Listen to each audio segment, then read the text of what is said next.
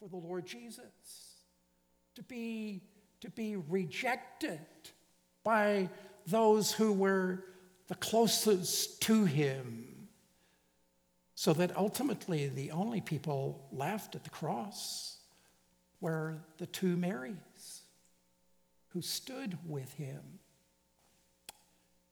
It was so bad that even God the Father himself turned his back on the, at the cross. And so that even nature itself became blackened because of what took place at the cross. My friends, it was not just a physical suffering that Jesus suffered, there was a suffering of his soul that would be deep, that would cause, cause great anguish in his heart.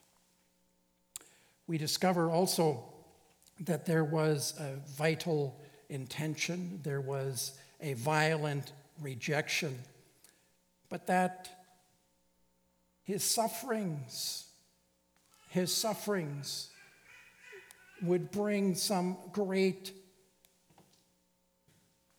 amazing fruit for us a violent rejection, a violent, a, a voluntary submission to the cross. We discover that um, in the midst of his sufferings, the scriptures tell us in verse 7, and we've been over this again, he was, he was uh, oppressed. He gave his life for us in about different five, five different ways in the book of Isaiah 53. He, he, Isaiah, puts it down again. It was because of, of our sin that we, that he died on the cross so that we have this great transaction that takes place. Our sin, his death for us. His death for us. We discover also not only that there was this uh, violent rejection and that it was a voluntary submission but there is this great, um, uh, uh, uh, this great uh, this great value that Jesus gives to us. What, what was the whole thing about? What was the whole thing about? Was it, was it simply that uh, Jesus was a, a great teacher? And that he did marvelous things, and that he, he, he calmed the storm, and, and people were amazed at that? Is, it, is, that? is that the totality of it? Is it simply just the nice stories that we have recorded for us in the, in the scriptures, the, in the New Testament? No. My friend, the, the purpose is so clear. He gave his life for us. And he did it voluntarily. He did it voluntarily. In John chapter 10, we read these words that the Lord Jesus uh, gave himself for us. He said, I am the good shepherd. The good shepherd gives his life for the sheep. How do we know that he was the good shepherd? Because he gave his life for the sheep. And then in chapter 10, he also points out that uh, I, I, I, have, I have the right to do that. I, I, can, I can take my life, but I can also take it up again. Uh, no man, no man takes it from me. I, I, I do it in my own account. I do it because I am the Son of God. I am the Son of God.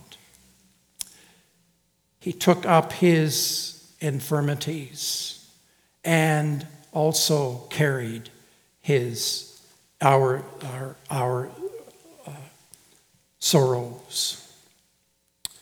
We were he was pierced for us.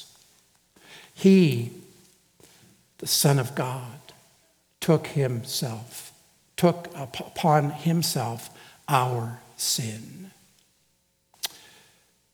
The hymn writer put it this way What can we, what can wash away my sin? Nothing but the blood of Jesus. What can make me whole again? Nothing but the blood of Jesus. My friend, you may be here today and you're saying, I am so, I am so finished. I am so finished. I, I don't know what to do. I've, I feel like I've wasted my life. Last week, we, we discovered that uh, in so many different ways, sin has marred, marred us. To the point that the Apostle Paul says we are dead, D E A D, in our trespasses and sins. Let me say to you that the, the gospel simply is that dead people can be resurrected in Christ, in Christ alone. And if you're here today, this morning, and, and you're not you're not one of God's children, please understand that's okay. This is a startling statement, but you're a dead person. Apart from the Spirit of God moving in your life and infusing to you the life of Christ, you will remain a dead person. But the good news is that in Christ alone our hope is found. You see, in evangelicalism today, there seems to be the idea that God loves you and has a wonderful plan for your life. I, I really struggle with that. I think it's a rather truncated view of the gospel. God loves you, but apart from Him, He doesn't have a wonderful plan for your life. He has a terrible life, plan for your life. But in Christ alone, our hope is found. And I say to you, flee to Him. Flee to Him. He alone is the one who can satisfy you. Well, we discover also in the book of Isaiah some amazing, amazing fruit concerning the sufferings of Christ. We discover that um, there will be a new, uh, a, a continued offspring. Isaiah says that uh, there will be there will be part of the result of the Christ, of, of, of the gospel of Christ and of the death of Christ, that there will be a offspring, an offspring. We discover that um, it's going to be a large offspring. As a result of the death of Christ, there will be individuals from every kindred, tongue, and nation who will be in the kingdom of God. Not because of what they have done, but because of what Christ has accomplished. A number of years ago, I remember speaking with a, an elderly lady, and it's not Isabel Cherry. and I was telling her a little bit of what heaven will be like. And she said, quite seriously, she said, You know, I, I don't think I'm going to like heaven. I said, Why? Because there's going to be a lot of people there. I said, Yes, there will be. And, and you know that we, we can at, at times think that um, heaven is going to be this quiet little place. It's not. It, it is going to be a lousy, lousy. It is going to be a loud place. Loud place. Missiologists tell us that on an average day, there are 75,000 people on the, er, in the earth who make commitments to Jesus Christ. 75,000 people a day. That's a lot of people. That's a lot of people that will be in heaven with us. It's easy to say, well, yeah, 75,000 people. My, my question for you this morning is what about you? What about you?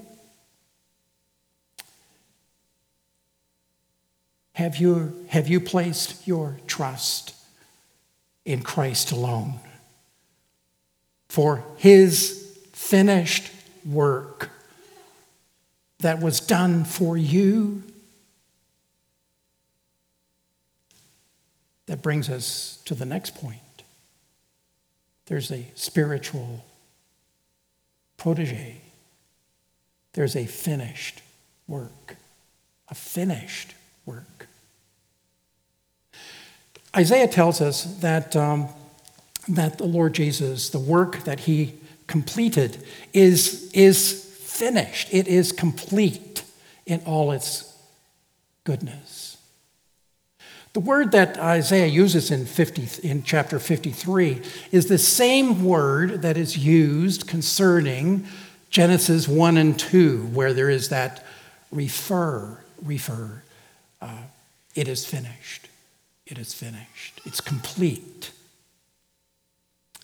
I, I say to you this morning that the salvation that Jesus Christ has provided for us is absolutely, completely finished. It is perfect.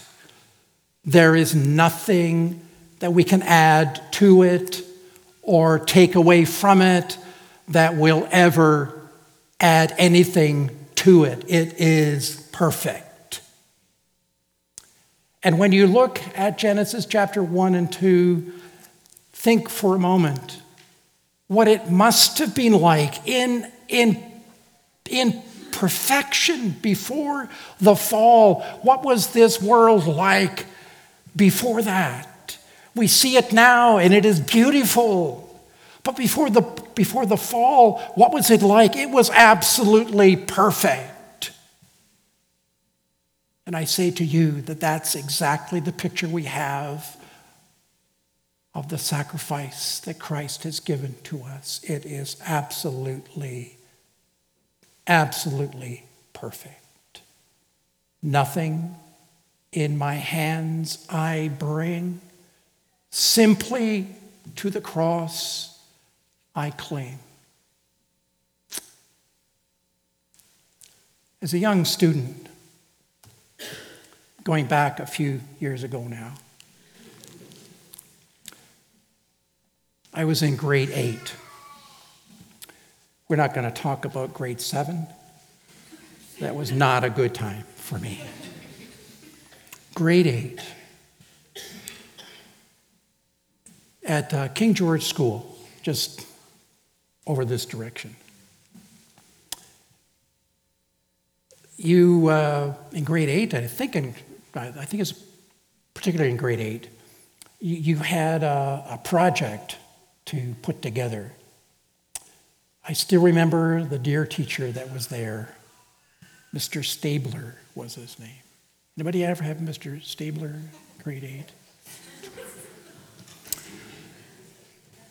He was an interesting guy. I'm not going to go there, but he was a very interesting guy. Just one example. In his, in his classroom uh, shop, um, he, would, he would make his own glue. Okay? I'm not sure what he, ent- what he, how, he, how he put it together, but you walked in the room and it was like, oh, no, what's going on? And uh, he, was, he was just an interesting man. But anyhow, in grade eight, in grade eight, I, I decided that I was going to make a coffee table for my dear mother. She deserved everything uh, that I could do for her. And so I, uh, I just add also that I that was the only time that I ever made anything out of wood. Okay, I've never made anything out of wood since then, but and then I did. All right. So I made was making this coffee table, and uh, it was close to the end of June, uh, June and uh, I had worked at it, and I had worked at it, and I, I, I, I thought, wow, this, this looks absolutely perfect. You know?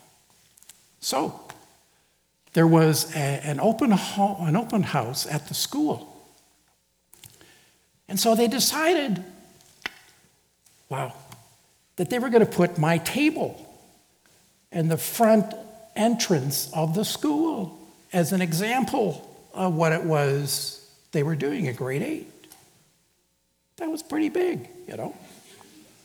Not only that, the Guelph Mercury was there. So my table, along with other things, ended up in the front page of the Guelph Mercury. Like, wow. So, the end of school, uh, my dad brought the uh, station wagon. We loaded it into the station wagon. I brought it home. And I, I brought it in and I said, uh, Mom, uh, this is for you. My mom, bless her heart, just, you know. But you know what?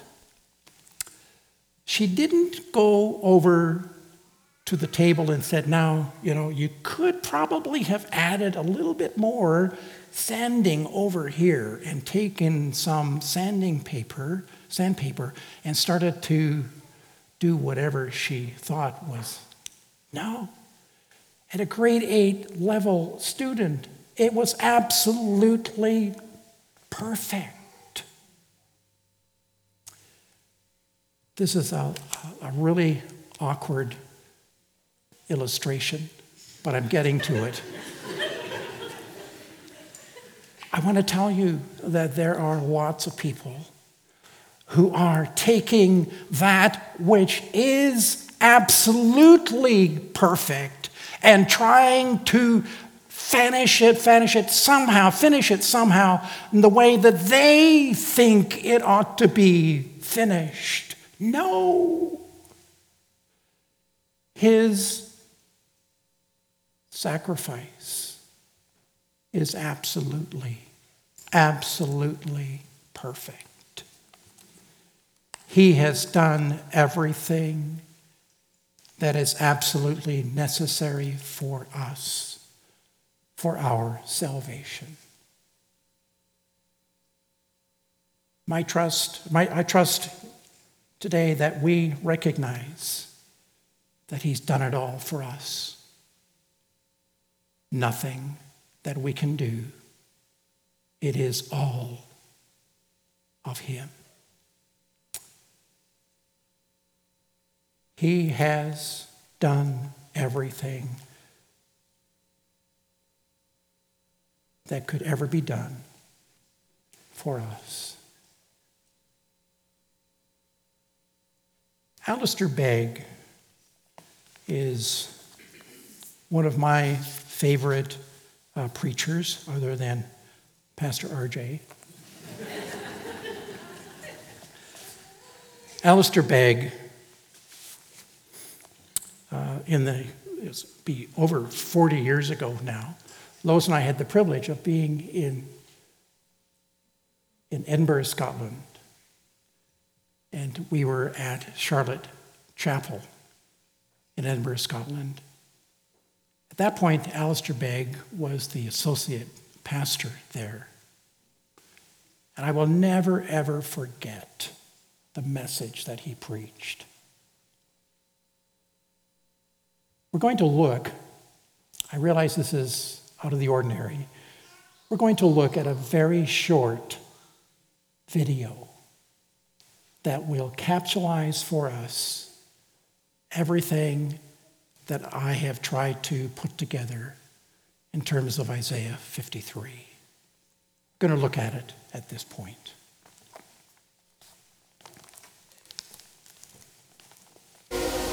We will very, very quickly revert to faith plus works as the ground of our salvation.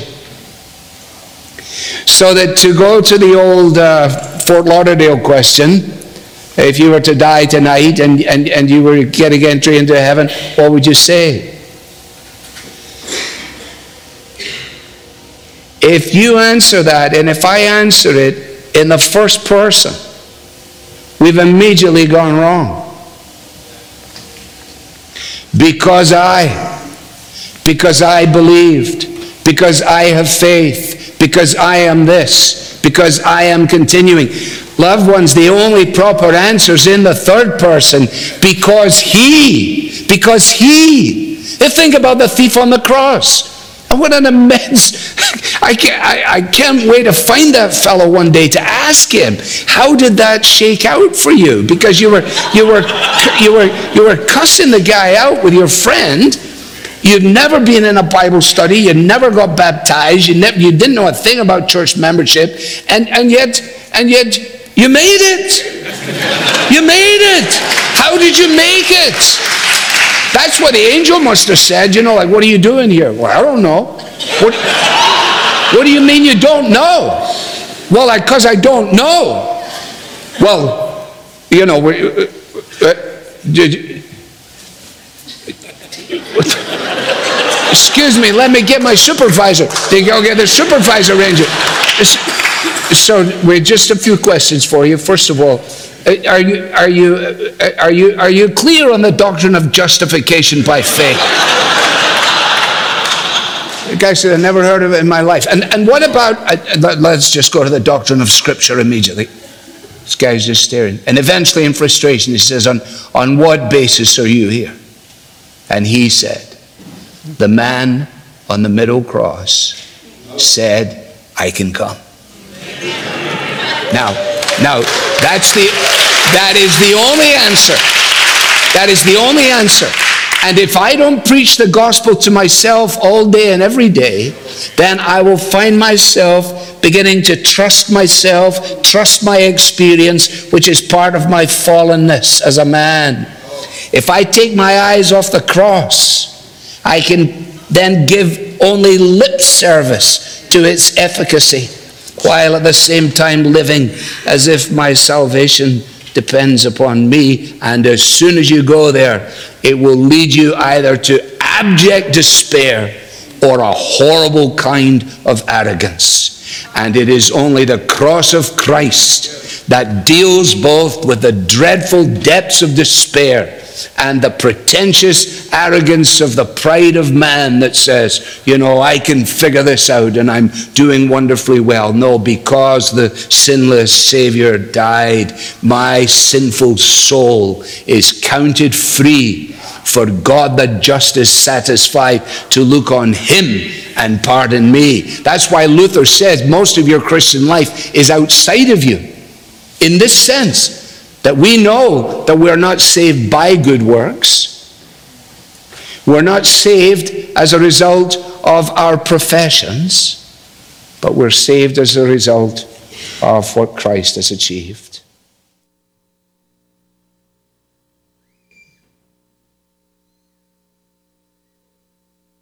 Ask the uh, musicians if they could come.